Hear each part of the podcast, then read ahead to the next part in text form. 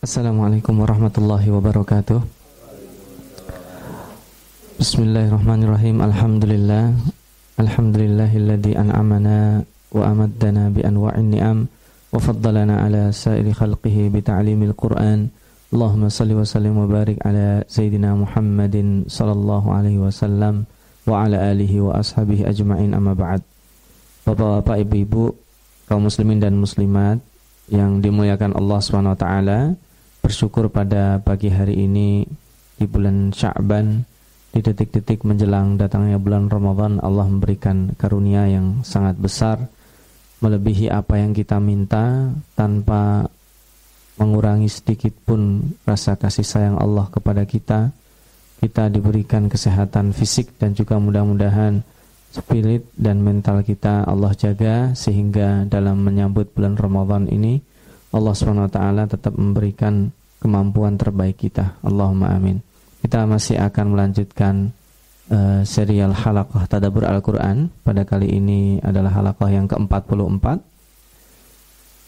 Masih melanjutkan kisah tentang uh, sepenggal kisah yang uh, ter mestinya ini adalah tema pekan sebelumnya yaitu tentang ketauhidan dan sambungannya masih ya tema besarnya adalah wal kafiruna zalimun. Orang-orang kafir itu adalah sesungguhnya orang-orang yang zalim. Kemarin kita sudah membahas bagaimana Nabi Ibrahim alaihissalam berdialog berdebat dengan Namrud bahwa apakah sesungguhnya hakikat kehidupan menghidupkan dan mematikan. Kemudian Allah tunjukkan juga kisah itu kepada Nabi Muhammad SAW tentang Nabi Uzair. Dan ini silsilah terakhirnya pada hari ini yaitu tentang Nabi Ibrahim alaihissalam yang ditunjukkan tanda kekuasaan Allah. Kita buka ayat 260 sampai 264. A'udzu billahi minasyaitonir rajim. Bismillahirrahmanirrahim.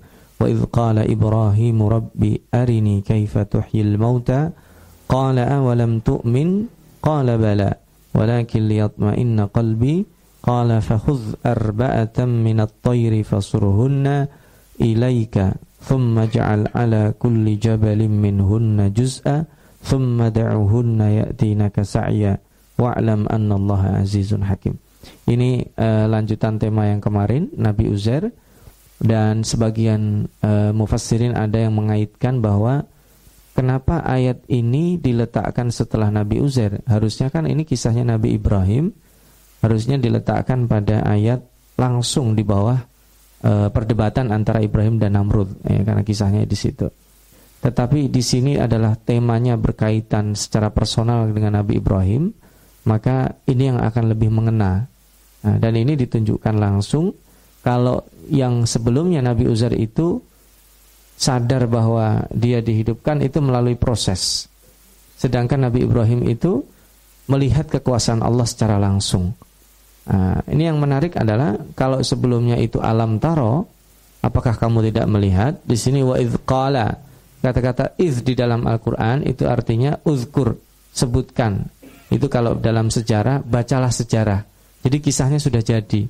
Kalau yang alam taro kita disuruh mikir bagaimana terjadinya perdebatan antara Namrud dan Ibrahim, tapi kalau kata-kata wa itu sudah e, lembarannya sudah siap untuk kita baca dan itu tidak bisa kita tolak. Nah, kita lihat apa yang terjadi Nabi Ibrahim ketika mengatakan, "Rabbi arini kaifa tuhyil mauta." Apakah ini ada kaitannya? Qala ana uhi wa umid. Sedangkan Nabi Ibrahim sebelumnya mengatakan, "Rabbiyalladzi yuhyi wa yumid." Dan ini kaitannya dengan pertemuan sebelum-sebelumnya tentang Allahu la ilaha illa huwa al-hayyul qayyum. Jadi kehidupan al-hayyu bagi Allah Subhanahu wa taala itu stabil, bahkan kita tidak tahu, tidak bisa dibayangkan, tidak bisa dibedakan dengan tidak bisa disamakan dengan kehidupan makhluknya. Nah, sekarang apa yang dimaksud Nabi Ibrahim kaifa tuhyil mauta? Maka Allah menjawab, "Qala awalam tu'min?" Apa kamu enggak beriman? Kalau saya sanggup, kalau aku sanggup menghidupkan, maka jawab Ibrahim adalah, "Qala bala." Tentu ya Allah. Walakin lihat ma'inna qalbi. Nah, ini kita mari kita visualisasikan begini. Misalkan kita punya seorang teman, dia mampu mengangkat beban kalau rata-rata orang mungkin ya, saya belum pernah e, berpikir seseorang kalau ngangkat 200 kilo atau 2 kintal sanggup nggak ya? Tergantung beban beratnya sih. Kalau dia kurus ya nggak bisa. Kira-kira 200 eh, kilogram atau 2 kintal itu masih bisa diangkat orang nggak? Masih ya. Nah, kemudian si A yang bisa mengangkat 200 kilogram itu ceritanya terkenal. Padahal dia mungkin eh, fisiknya hanya 50 kilogram. Berarti dia bisa mengangkat empat kali lipat. Kalau semut itu kan bisa mengangkat 10 kali lipat beban beban badannya itu kalau semut. Kalau manusia empat kali lipat itu sudah hebat. Nah cerita itu beredar, kemudian saya sebagai kawan jauhnya, teman sekelasnya, kemudian mendatangi dia. Eh coba dong, saya mau lihat, saya dengar ente sanggup ngangkat karung, uh, kok karung beras berat juga ya, pokoknya sanggup ngangkat dua kintal. Nah, temannya, oh ente nggak percaya, itu kan cerita sudah ke mana-mana. Enggak, saya pengen melihat langsung. Nah, itu kan beda. Antara dia percaya dengan melihat langsung, itu beda. Maka makomnya Nabi Ibrahim di sini bukan meragukan, tapi dia untuk menambahi amunisi menceritakan itu. Dan kalau dia seandainya melihat langsung, sedangkan dia secara emosional adalah temannya, oh itu luar biasa. Nah, kemampuannya temannya itu tervisualisasikan secara langsung. Itu beda dengan misalkan kita mendengar bahwa cerita tentang kehebatan uh, kemarin misalkan kehebatannya Jalut misalnya. Itu kan mitos. Ketika dihadapkan kehebatannya Jalut, mitos itu runtuh dengan hadirnya seorang Nabi Daud yang hanya bersenjata biasa saja. Nah, itu semuanya yang mengatur Allah. Maka ini langsung kepada sumber penghidupan dan sumber kehidupan. Maka ketika ini kaifa. Nah, yang dipentingkan Nabi Ibrahim itu bukan tunjukkan kepadaku bahwa engkau bisa menghidupkan, itu sudah selesai. Bagi Nabi Ibrahim pertanyaannya bukan gitu. Bagi Nabi Ibrahim itu cuman gimana coba cara menghidupkan? Maka nanti dijawab oleh Allah, qala fakhudh arba'atan minat thair. Ambillah empat jenis burung ya atau unggas.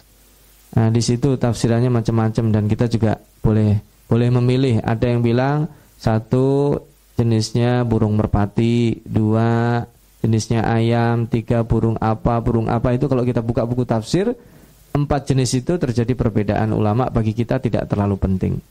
Empat yang penting empat arbaatan minat toir itu berarti tidak satu jenis. Jadi arbaatan minat toir ada yang menafsirkan oh itu semuanya burung merpati. Tetapi sebagian besar mufassirin mengatakan empat jenis burung-burungan ya. E, kalau bahasa kita unggas ya, jenisnya unggas yang terbang. Dan itu bahkan di antaranya ada yang memasukkan ayam, berarti tidak harus terbang karena ayam itu jenisnya atoir. Nah, jenisnya atoir. Maka ketika ada hadis kutsi, tawakallah kalian hakka tawakul sebagaimana e, kalian akan diberi rizki oleh Allah sebagaimana Allah memberi rizki kepada seekor burung. Itu bukan berarti hanya burung yang terbang. Ketika pergi di pagi hari perutnya kosong, pulang sore dalam keadaan perutnya penuh. Itu bukan hanya burung saja, tapi itu jenis-jenis unggas juga dimasukkan dalam at-toir di situ. Nah, apa perintah Allah? Fasurhunna ilaika. Masya Allah, ini pilihan katanya. Fasurhunna ilaika itu disuruh memotong setelah menyembelih ya tentunya. Nah, ini di sini tidak disebutkan misalkan e, sembelih kemudian potong. Fasurhunna itu sudah cukup. Jadi kayak ibu-ibu habis beli ayam utuh itu masaknya gelondongan dimasak atau dipotong-potong? Masih dipotong-potong. Nah, Nabi Ibrahim disuruh e, melakukan itu. Nah, jangan tanya saya itu bulunya dicabutin dulu atau enggak. Nah, itu itu secara teknis tidak dibahas di dalam Al-Qur'an. Direbus dulu atau tidak itu juga tidak dijelaskan di dalam Al-Qur'an. Yang jelas potong Bahkan para ulama yang menarik itu sampai detil-detilnya diper, diperdebatkan, maksudnya ada perselisihan pendapat. Itu dipotongnya ada berapa bagian? Ada yang bilang tujuh, ada yang bilang lima. Berarti kalau kali empat dua puluh potongan dan kemudian bercampur itu antara potongan e, sayapnya apa? Sayapnya burung merpati dicampur dengan sayapnya e, burung yang lainnya atau ayam. Ketika bercampur itu kemudian diperintahkan oleh Allah, "Tsumma ja'al 'ala kulli jabalin minhunna juz'a." Kemudian kamu pergi ke empat gunung yang berbeda. Ada yang mengatakan empat, ada yang mengatakan tiga. tapi yang banyak pendapat adalah empat gunung yang berbeda di dekat situ. Oh, berarti secara fisik Nabi Ibrahim harus mendaki ke empat gunung. Nah, itu juga perlu kita pikirkan. Nah, ala kulli jabalin itu tidak harus Nabi Ibrahim itu sampai ke puncak gunung. Kalau untuk sampai ke puncak gunung empat kali dalam wah itu juga kekuatan fisiknya berarti hebat. Itu tafsiran lainnya ya. Dan tidak harus sampai kepada puncak gunung. Yang jelas pisahkan yang empat burung tadi dengan potongan-potongan yang berbeda di tempat yang berbeda-beda. Lalu apa kata Allah? Kemudian panggillah burung-burung itu ya tinaka sa'ya. Nanti akan uh, Al-Fakir kenapa pilihan katanya seperti ini. Thumma ya tinaka sa'ya. Itu luar biasa. Ya tinaka sa'ya itu mendatangi engkau terbang burung itu. Bukan kemudian pejamkan mata simsalabim tiba-tiba burungnya ada empat-empatnya di depannya. Oh itu beda. Itu bukan ya tinaka sa'ya tapi langsung Allah buatkan baru yang di sana hilang. Tapi tidak. Ya tina kasaya itu potongan-potongan itu terbang. Bisa jadi Nabi Ibrahim disuruh coba kamu lihat ke langit, terbang. Nah, kemudian menjadi satu di depan matanya dan utuh lagi dan bisa hidup lagi. Itu lebih visualisasinya lebih luar biasa. Nah itu yang pertama. Yang kedua tadi fasurhunna ilaika kata-kata fasurhunna ilaika itu memotong tapi yang dilakukan dia sendiri yang memotongnya. Ilaika itu menandakan bahwa ketika memotong itu dia condong mendekat. Kayak seseorang ketika menyembeli, dia harus memastikan bahwa itu sudah mati. Maka fasuruhunna ilaika itu pastikan bahwa sudah terpotong setelah disembeli. Uh, maka dikatakan ada fasuruhunna itu artinya dua al-qat'u mutlaqan ada amalahu atau dicondongkan atau istilahnya nanti ujung-ujungnya dipotong juga tetapi kalau fasruhunna ilaika itu dipotong-potong sampai putus dan kemudian juga ilaika menandakan meyakinkan dan Anda campur. Setelah itu sebar kepada beberapa tempat. Ya, para mufassirin mengatakan empat tempat ya. Di depan Nabi Ibrahim ada gunung, coba kamu taruh sana.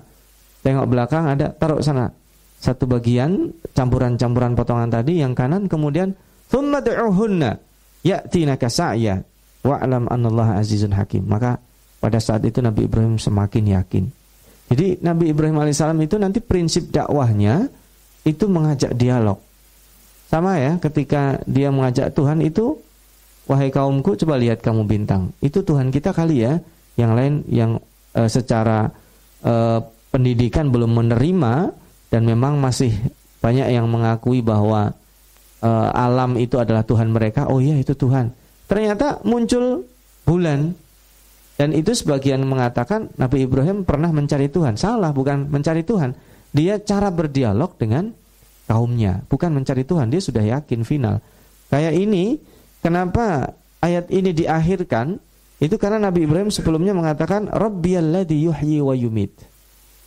Maka di sini mufassirin meskipun ini kaitannya dengan yuhyi wa yumit, mereka para mufassirin berpendapat ini kisahnya tidak ada hubungannya dengan Namrud. Bahkan sebagian mengatakan ini bisa jadi sebelum kejadian Namrud, bisa jadi setelahnya. Makanya tidak dilangsungkan karena kalau langsung disambung seolah-olah dikhawatirkan pertanyaan Nabi Ibrahim ini ada kaitannya dengan yuhi wa yumitnya itu. Ditakutkannya karena Nabi Ibrahim dijawab gitu jadi ragu, bukan. Maka ini perlu diselingi kisah lain. Itu singkatnya. Nah, ini uh, sampai di sini temanya uh, selesai, tema tentang kezaliman dan kemampuan Allah menghidupkan serta kehidupan yang abadi bagi Allah. Itu sudah kita tadaburi bersama dalam ayat-ayat uh, yang ada di dalam ayat kursi kemarin. Nah kita masuk kepada tema yang lebih menarik lagi yaitu tema tentang infak dan sedekah. Mathalul ladzina yunfiquna amwalahum fi sabilillah kamathali habbatin ambatat sab'a sanabila fi kulli sumbulatin mi'atu habbah wallahu yudha'ifu liman yasha wallahu wasi'un alim. Ini baik Azizun Hakim dengan Wasi'un Alim sudah kita tadaburi bersama, tapi sebelum uh, kita leading ke infak tadi azizun hakim itu artinya Allah Subhanahu wa taala tidak ada yang lebih tinggi. Aziz itu mutlak mulianya dia sanggup menghidupkan. Seandainya seseorang misalkan yang terbiasa lompat tinggi, dia sanggup melompati katakanlah 3 meter, dilihat sudah terkenal, pada pertandingan yang sesungguhnya ternyata, ternyata justru dia malah tidak sanggup. Itu biasanya orang langsung ya, itu ya, langsung meruntuhkan kualitas dia. Padahal misalkan dia juara terus kemudian pada saat itu kemudian tidak. Ya kira-kira kasus sekarang ya sepak bola tiba-tiba Spanyol pulang kampung misalnya. Itu langsung hilang kehebatannya. Nah, azizun itu artinya tidak berpengaruh pada itu. Karena Allah swt pada hakikatnya semuanya diberi rizki oleh Allah. Seandainya semuanya nggak mau ngaku Allah tetap aziz tetap rezak seandainya semua orang itu tidak mau beriman uh, tidak mau diamankan oleh Allah Allah tetap al-mu'min al-muhaimin Al-Aziz, Al-Jabbar. Dan hakim itu hikmah. Allah bukan pendendam. Tidak ada Allah mendendam. tidak ada Allah itu murka kecuali Allah Subhanahu wa taala memiliki dan tidak perlu rasionalisasi. Kenapa Allah murka kepada si A, kepada si B Allah tidak murka? Hakim itu ada hikmah yang Allah Subhanahu wa taala tahu. Dan kita kan kadang kalau mendapatkan sesuatu, kita lihat harusnya bukan dari zahirnya. Nah, ini sebagai leading masuknya tentang infak. Kenapa Allah Subhanahu wa taala habis membicarakan cerita-cerita horor ini berbicara tentang infak? Kadang kita berhubungan oh nggak ada kaitannya. Itu kayak masih ingat ya satu ayat sebelum ayat kursi itu kan cerita tentang infak juga. Kalau itu berkaitannya tentang jihad, sebelumnya kan kita membahas tentang uh, Tolut, Jalut dan Daud ya. Berarti kewajiban seseorang infak dengan malnya. Sekarang juga demikian bahwa kita untuk meyakinkan diri kita dan orang lain itu kita perlu berinfak. Nah, infak itu fisabilillah dan yunfiquna amwalahum fisabilillah. Itu yang pertama. Yang kedua, kata-kata masal masal itu biasanya terjadi tidak sesungguhnya, tetapi itu untuk visualisasi saja. Contoh misalkan masalul jannah, perumpamaan surga. Perumpamaan itu supaya kita bisa membayangkan tapi kejadiannya itu jauh lebih dahsyat dari itu. Kalau positif, wow, itu unbelievable. Uh, kalau negatif, wah, tidak diprediksi sebelumnya. Sisaan itu biasanya mathal, sisaan. Tapi nanti hasilnya lebih dahsyat, lebih kejam. Tetapi kalau surga atau di sini, mathalul ladina yunfiquna amwalahum, perumpamaannya adalah seperti habbah, seperti satu satu biji benih yang kita lempar bisa jadi tidak sengaja. Itu sudah Al-Fakir alami di rumah Mungkin ada orang habis makan rambutan dilempar ke kebun dua-duanya tumbuh. Sudah agak besar Al-Fakir potong, masih tumbuh juga. Dipotong lagi masih tumbuh juga. Sekarang dua-duanya ada. Sedang Al-Fakir pikirkan mana yang akan Al-Fakir tebang itu pohon rambutan. Nah, itu yang menumbuhkan Allah. Nah, ini kebaikan bukan hanya tumbuh satu. Habba lalu habba itu benih ya. Ambatat dari benih itu muncul sab'a sanabil. Kemudian muncul ada batangnya. Dan batang itu nanti bercabang menjadi tujuh. Sabah asanabil. Fikul sumbulatin mi'atu habba. Ini kalau ada kata-kata mi'atu habba berarti kita disuruh berpikir jenis tanam-tanaman seperti gandum. Ya gandum itu kan orang bisa ngitung itu bulirnya. Ya, bisa. Seperti padi. Itu satu batang padi itu ada berapa biji beras untuk jadi. Bisa ngitung orang. Ya bisa. Nah itu perumpamaan Allah detil ngitungnya 700 kan berarti kalau kita berinfak satu saja nilainya nominalnya Kama tali habbah Satu itu Maka sanggup menumbuhkan tujuh Tujuh bukan hanya biji Tapi tujuh kekuatan yang kokoh Dari kekuatan yang kokoh itu melahirkan biji-biji yang berapa? 100 Berarti kalau kali tujuh ada 700 benih kebaikan Nah ini kalau tafsirannya Al-Alusi itu menarik sekali dalam Ruhul Ma'ani gini. Kalau ada seseorang menanam benih kebaikan satu, dia ikhlas, benih kebaikannya ini infak di sini ya, maka akan muncul 700 kebaikan serupa. Oh, gimana prosesnya? Dari satu benih itu nanti akan muncul melalui tujuh orang inspiratornya. Dari tujuh, tujuh orang inspiratornya itu dia akan menyebar setiap orang menjadi seratus. Nah, maka di sini uh, mungkin lain waktu ya, ini ada ijaz al-adadi fil Quran. Jadi ada yang membahas kemukjizatan angka-angka yang disebut di dalam Al-Qur'an. Secara khusus itu lebih spesifik ya dan di antaranya angka 7 itu termasuk angka yang e, disebut di dalam Al-Qur'an. Kalau kita tanya-tanya angka berapa yang paling banyak disebut dalam Al-Qur'an, bahkan sebagian orang akan mengatakan saking sakralnya nomor 7 disebut nomor 7, ada 7 langit, ada 7 bumi gitu. Padahal angka yang paling banyak disebut di dalam Al-Qur'an angka berapa Bapak dan Ibu-ibu? Angka berapa ada yang tahu? Uh, angka satu yang paling banyak disebut di dalam Al-Quran uh, ilahun wahid. Jadi angka satu yang paling banyak. Uh, ya, angka satu itu paling banyak disebut di dalam Al-Quran. Itu filosofisnya sangat dalam karena satu itu setelah esa, tunggal itu identik dengan satu, satu kesatuan menjadi utuh. Nanti lain waktu kita bahas ya. Tapi ada yang menakwilkan mazhab berikutnya sab'ah di sini hanya untuk menyebutkan menekankan. Uh, kalau tujuh, makanya ini mazhabnya berkaitan dengan tadi itu disuruh memotongnya jadi tujuh juga. Yang di atas tadi itu. Ada yang menafsirkan eh, bagi orang yang suka mengait-ngaitkan angka itu menarik. Kalau bagi al fakir mah tidak terlalu penting. Kenapa? Karena ada yang ber, saya al fakir ikut mazhab yang ketiga bahwa ini lidilala alal kathrah menunjukkan banyak. Ratus. Nah orang Arab itu mengatakan bahkan dia tidak memakai sitin. Jadi eh, tidak memakai angka 76 dia bilang. Ketika dia dibohongi dua kali dalam bisnis dibilang sitin kadzab kamu 70 kali membohongi padahal baru dua. Nah, itu artinya pembohong ente. Atau kayak orang Jepang ketika janjian sama kita, janjian pertama kita terlambat, yang kedua dia akan bilang kamu memang bisa datang tepat waktu. Ah itu sudah padahal baru sekali sudah dijudge seperti itu. Jadi sudah kena. Atau dalam hadis lagi iltamis li akhika sab'ina uzran. Kalau kita punya saudara, itu kita harus husnun usnudzon sampai 70 kali. Kita cari alasan, baru alasan ke-71 nggak ketemu, ah itu benar saudara saya buruk. Misalkan kita ngeliat saudara kita masuk ke diskotik. Hah? Si A masuk ke diskotik. Oh, dia mungkin cari uang receh, itu alasan satu. Oh, mungkin tadi temannya nelpon, disuruh nunggu di situ, alasan dua. Oh, itu sampai 70.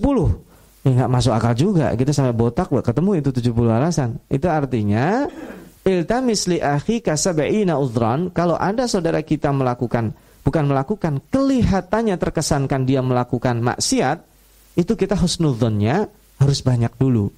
Kenapa? Karena prinsip di dalam agama kita, aib itu ditutup. Bahkan seandainya itu terjadi betulan, dalam kasus zina itu kan syaratnya harus empat orang ya melihat. Nah, itu kan sulit untuk mendatangkan itu. Nah, oke, lain waktu kita bicara tentang ijaz ada di ini karena ini sangat sangat panjang ya. Kembali masalah ke sini. Berarti yang intinya mana? Yang intinya ayat setelahnya, potongannya. Wallahu yudha'ifu liman yasha. Itu intinya. Bahwa Allah itu akan melipatkan baik pahala dia sebagai pribadi ataupun kualitas inspirasinya, pengaruhnya. Ada bagi seseorang dia tokoh dia. Seorang tokoh nyumbang misalkan satu juta, itu berbeda dengan orang biasa yang tidak dikenal dia nyumbang satu juta. Betul ya? Kalau dia seorang tokoh di depan kamera, kemudian dia membuat rekayasa sedemikian rupa, menginspirasi seseorang untuk bersedekah, untuk berinfak di jalan Allah, maka dia akan yudhaifu lima itu pengaruhnya di dunia. Kalau pengaruhnya di akhirat itu sudah bukan bukan ranah kita untuk untuk menget makanya ayat ini ditutup dengan wallahu wasi'un alim. Ini tempo hari sudah kita jelaskan bahwa ilmu itu pengaruhnya luas. Kita sholat dengan ilmu beda dengan orang sholat tanpa ilmu. Kita menadaburi Al-Quran dengan membaca Al-Quran saja kualitasnya berbeda. Itu maka wasiun alim itu tempoh hari sudah kita tadaburi apa arti wasi yang maha luas rizkinya. Kita sesungguhnya sedang deal dengan Allah tapi itu akan dikembalikan kepada kita. Allah yang maha tahu niat kita masing-masing. Lalu yang berikutnya, alladzina yunfiquna amwalahum fisabilillah. Diulang lagi. Orang-orang yang di atas tadi itu, para inspirator-inspirator kebaikan yang berinfak di jalan Allah. Kemudian tidak setelah berinfak dia tidak ikuti mannan wala adha, mengungkit-ungkit dan menyakiti perasaan orang yang diberi. Lahum ajruhum inda rabbihim wala khaufun alaihim walahum yazanun. Itu balasannya. Ini yang menarik kata-kata thumma. Dalam bahasa Arab, thumma itu disebut dengan lit untuk jangka panjang. Jadi kalau saya ngasih Bapak hari ini sedekah ini Pak untuk sedekah di jalan Allah satu juta, thumma itu saya tidak ungkit satu tahun lagi berikutnya saya nggak pernah ngungkit. Seratus tahun berikutnya saya tidak pernah ngungkit itu summa. Beda dengan misalkan alladzina yunfiquna amwalahum fi sabilillahi wala beda atau fala beda. Thumma itu berlaku jangka panjang sekali. Jadi orang yang berinfak di jalan Allah dan dia tidak mengungkit-ngungkitnya tidak menyakiti perasaan orang yang diberi, tidak menghinakan martabatnya, maka dia akan mendapatkan pahala di sisi Allah dan jaminannya la khaufun alaihim walahum yahzanun. Tidak ada ketakutan, tidak ada rasa sedih. Karena tabiat orang yang memberi sebenarnya bukan bukan masalah tapi secara kita ya, orang yang memberinya dia tidak ikhlas bisa jadi dia akan menyesal memberi. Ada jenis-jenis orang dan kita itu termasuk al-fakir masuk di sana. Kalau kita tidak siap berinfak itu suatu ketika bisa jadi kita menyesalkan infak kita. Aduh, nyesal saya infak. Baik dalam nominalnya atau kepada objeknya. Kenapa saya kasih dia? Harusnya dikasih adalah cibe. Itu ada penyesalan. Kenapa saya kasih satu juta? Harusnya cuma seratus ribu. Nah, ada juga. Nah, itu Thumma itu berlaku berkepanjangan. Kalau namanya sudah kita infakkan sudah, nggak perlu itu ada rasa seperti itu. Karena itu merupakan luar biasa ya itu dahsyatnya uh, kita harus maintenance atau merawat perasaan kita. Makanya Allah di sini disebut menjamin khaufun itu takut, hazan itu sedih. Itu berkaitannya dengan apa? Dengan perasaan. Uh, penyesalan, kesedihan, uh, ketakutan itu kan berkaitan dengan dengan perasaan. Maka seseorang yang berinfak, udah selesai aja. Jangan sampai kita berinfak menghinakan orang yang kita beri. Diungkit-ungkit menyakiti lagi. Loh ente kan dulu yang saya kasih beasiswa. Dulu kan ya disebutkan nah itu udah runtuh itu pahala. Padahal dia sudah menanam tadi apa? 100 inspirasi kebaikan. Allah bisa kemudian langsung menganulir semua semua uh, apa kebaikan yang tadinya sudah disiapkan untuk dia dan itu kita harus hati-hati maka ketika kita habis melakukan infak apa saja terutama yang amwal dengan harta udah kita tutup buku aja Nah, udah dikeluarin kok. Gak usah ditarik. Saya tarik lagi. Infak saja. Nah, itu sudah pasti batal. Ditarik fisiknya, pahalanya batal. Eh, ditarik bukan fisiknya, ditarik nilai spirit infaknya dengan mengungkit-ungkit dan menyakiti perasaan itu batal apa tadi ditarik fisiknya.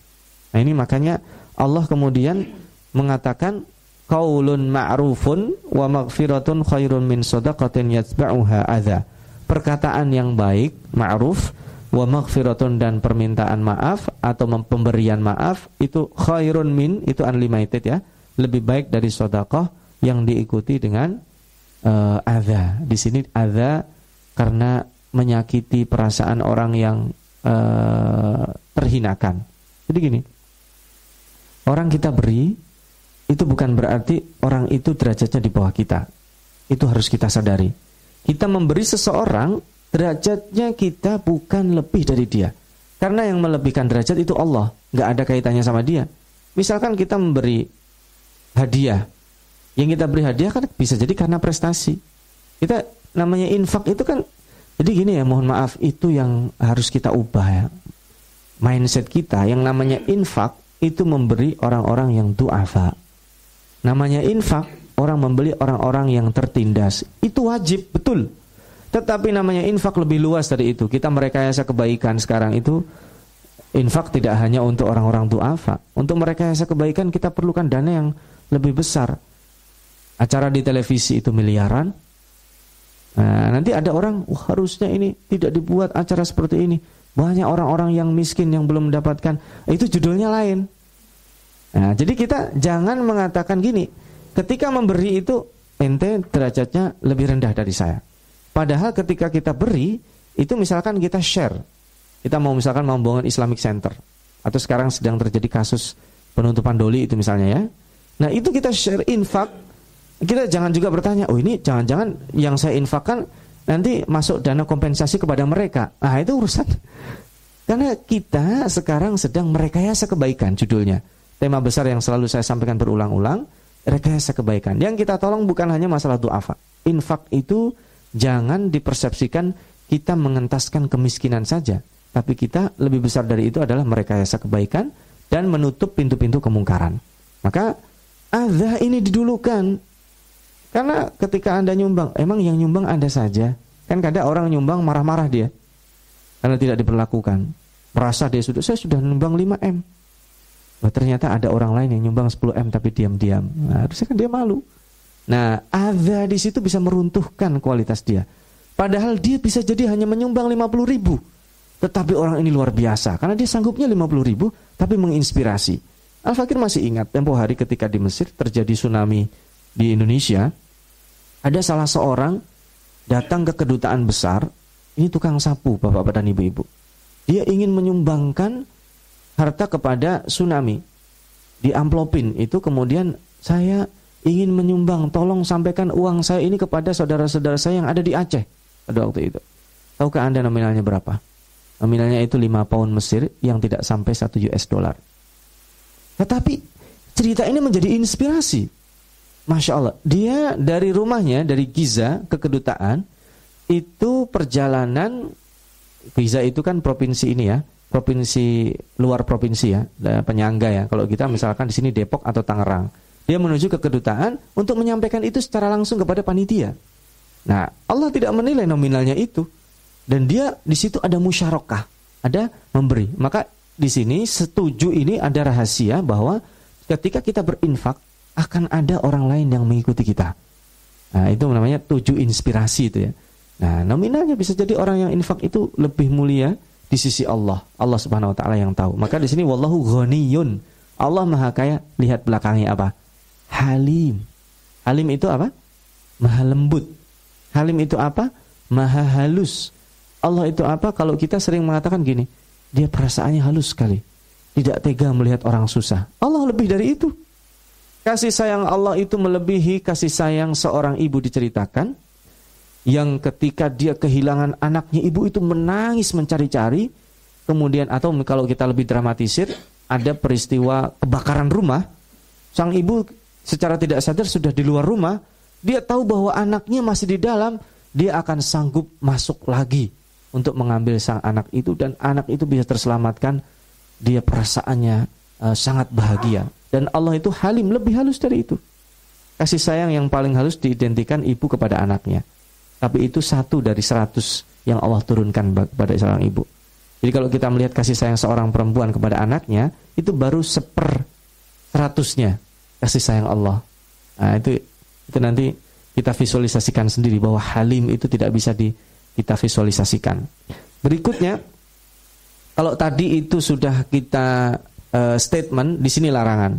Ya ayyuhalladzina amanu la tubtilu shadaqatikum bil manni wal adha. Wahai orang-orang yang beriman, janganlah kalian membatalkan, janganlah kalian menganulir inspirasi kebaikan, pahala, tabungan kita, investasi akhirat kita dengan al-manni wal adha dengan mengungkit-ungkit dan menyakiti perasaan orang yang diberi atau kita bukan menyakiti orang yang diberi aja tapi semuanya. Uh, saya mau menyumbang untuk re renovasi musola, tapi dengan syarat yang jadi imam anak saya atau mantu saya. Ternyata dalam prakteknya kemudian ada orang lain ikut imam, dia ungkit-ungkit lagi, nah, kan rugi dia jadinya. Nah, itu akan hilang. Seperti apa? Nah, di sini. Kalladzi yunfiqu malahu ria'an nas. Nah, ini Allah menyebutkan sebabnya. Biasanya orang-orang yang melakukan itu adalah orang-orang yang ria. Yang ria ya. Orang-orang yang mengungkit itu dia tidak ikhlas. Orang-orang yang mengungkit itu punya penyakit e, mental. Mentalnya dia ingin dilebihkan. Mentalnya dia ingin disebut-sebut. Nah, ini yang pertama. Yang kedua, wala yu'minu billahi wal yaumil akhir. Orang ini sejatinya tidak beriman bahwa dia nanti akan mendapatkan investasi jangka panjang di akhirat. Kalau kita berinfak itu kita sedang ibarat kata sedang menabung kita mau keluar negeri sekaya apa pun kita rupiah tidak tidak bisa dipakai di Singapura, tidak bisa dipakai di Saudi, tidak bisa dipakai di negara mana pun karena uang itu berlaku di tempat kita saja.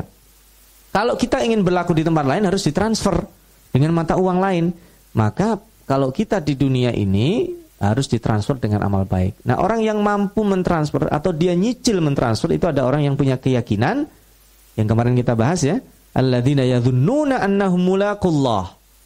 Mulaqullah itu dia yakin, berarti dia punya kecerdasan masa depan.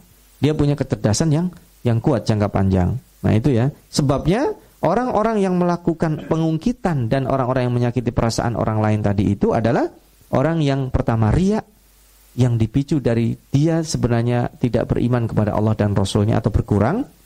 Nah, sekarang ada permisalan berikutnya. Kita disuruh bayangin. Kamathali sofwanin alaihi turab. Seperti batu hitam yang licin. Kita bayangkan ya alaihi turab kemudian ada debu di atasnya ya kayak batu biasa nggak usah batu lah. Sekarang di luar itu di jalan raya itu kalau nggak hujan debu-debu banyak. Kemudian fa'asabahu wabil. Kemudian ditimpa hujan yang sangat deras. Fatarakahu solda maka akan klimis bahasa Jawanya itu. Maka batu itu kemudian menjadi kinclong. Debunya hilang. Nah itu kira-kira sodakohnya kayak gitu. Fatarakahu solda. Layak diruna ala syai'im mimma kasabu. Dia tidak mampu layak dirun itu tidak mampu memprediksi tidak mampu berbuat apa-apa tidak mampu mengatakan apa-apa terhadap apa yang telah mereka buat. Wallahu la yahdil qaumal kafirin. Judulnya tetap kezaliman. Kalau tadi adalah kezaliman yang menyebabkan seseorang sengsara karena berkaitan dengan kekuasaan dan kepemimpinan ya Tolut eh, yang melawan Jalut kemudian Nabi Ibrahim yang menumbangkan Namrud maka kita menuju kepada kezaliman berikutnya, kezaliman ekonomi. Kezaliman ekonomi itu nomor satu adalah monopoli. Kezaliman monopoli, eh, kezaliman ekonomi itu dalam bahasa zakat itu adalah idle ya, idle asset ya. Eh, harta zakat itu adalah harta yang tidak bergerak. Kalau ibu-ibu punya perhiasan, perhiasannya ada tersisa. Eh, ibu-ibu punya perhiasan misalkan 100 gram. Kalau 100 gramnya dipakai nggak kena zakat. Tapi kan nggak mungkin 100 gramnya dipakai, apalagi satu kilo. Jadi kalungnya sekilo, gelangnya dipakai dari ujung ke ujung itu kan aneh. Tapi yang dizakati itu adalah yang tidak bergerak, tabungan. Demikian juga tanah. Tanah itu kalau seandainya kita dapat warisan atau siapa pun dapat warisan, satu tahun dibiarin begitu saja, itu harga tanahnya dipotong dua setengah persen kena zakat. Tapi kalau dia usahakan bisnis, dia buat kontrakan, itu hanya yang diambil adalah keuntungannya dua setengah persen saja. Maka kita juga demikian. Jangan sampai ada potensi kebaikan mengendap. Makanya kita harus putar terus. Maka kehidupan itu harus diputar. Karena kata orang orang Arab al haroku al harokatu barokah. Bergerak itu ada keberkahan. Makanya keberkahan itu sesungguhnya adalah bukan kita membaca saja Al-Quran, tapi kita bergerak menginspirasi kebaikan. Makanya tadi habba satu biji benih Sabah asanabil itu adalah tujuh inspirasi kebaikan yang akan menghasilkan closingnya itu di 100 itu, 100 kali 7. 100 kali 7 ada 700. Bayangkan kalau di kampung kita ada satu orang bersedekah, kemudian mengakibatkan atau infak 700 orang di kampung itu sedekah. Itu artinya satu kampung semuanya berrekayasa secara kebaikan. Kayak kita di bulan Ramadan, orang hari ini berpuasa, kemudian dia menjelaskan dahsyatnya puasa, dia meyakinkan orang puasa itu wajib, kemudian semua orang berpuasa, pada saat dia melakukan puasa biasa-biasa aja. Nah, saat itulah saat kita melakukan kebaikan itu suatu kebiasaan yang uh, kebiasaan bukan berarti mendowngrade nilainya, merendahkan nilainya, maka saat itu orang yang tidak melakukan akan merasa malu dan tertinggal. Ini mudah-mudahan uh, menginspirasi kita nanti di bulan Ramadan untuk infak juga, untuk bermujahadah meskipun ini ada yang lebih menarik sebagai rahasia saja. Nanti kita sambung karena ini akan akan ada libur cukup panjang uh, menghadapi bulan Ramadan. Halakah kita sambung nanti setelah bulan Ramadan. Nanti permisalannya uh, sedikit Al-Fakir singgung ayat setelahnya itu seperti halnya uh, tanaman yang ada di gunung. Kalau ditimpa hujan deras dia yang kena duluan. Tapi kalau hujannya gerimis itu tanaman yang kena adalah yang di atas, yang di bawah tidak kena. Itu nanti insya Allah kita jelaskan uh, visualisasi tentang sedekah atau tentang infak atau tentang uh, berjihad dengan mal ini pada pertemuan berikutnya. Ini yang bisa kita, uh, saya sampaikan. Mohon maaf jika ada kekurangan. Jazakumullah khairan. Mudah-mudahan Allah jadikan kita senantiasa sebagai ahlul Quran. Mari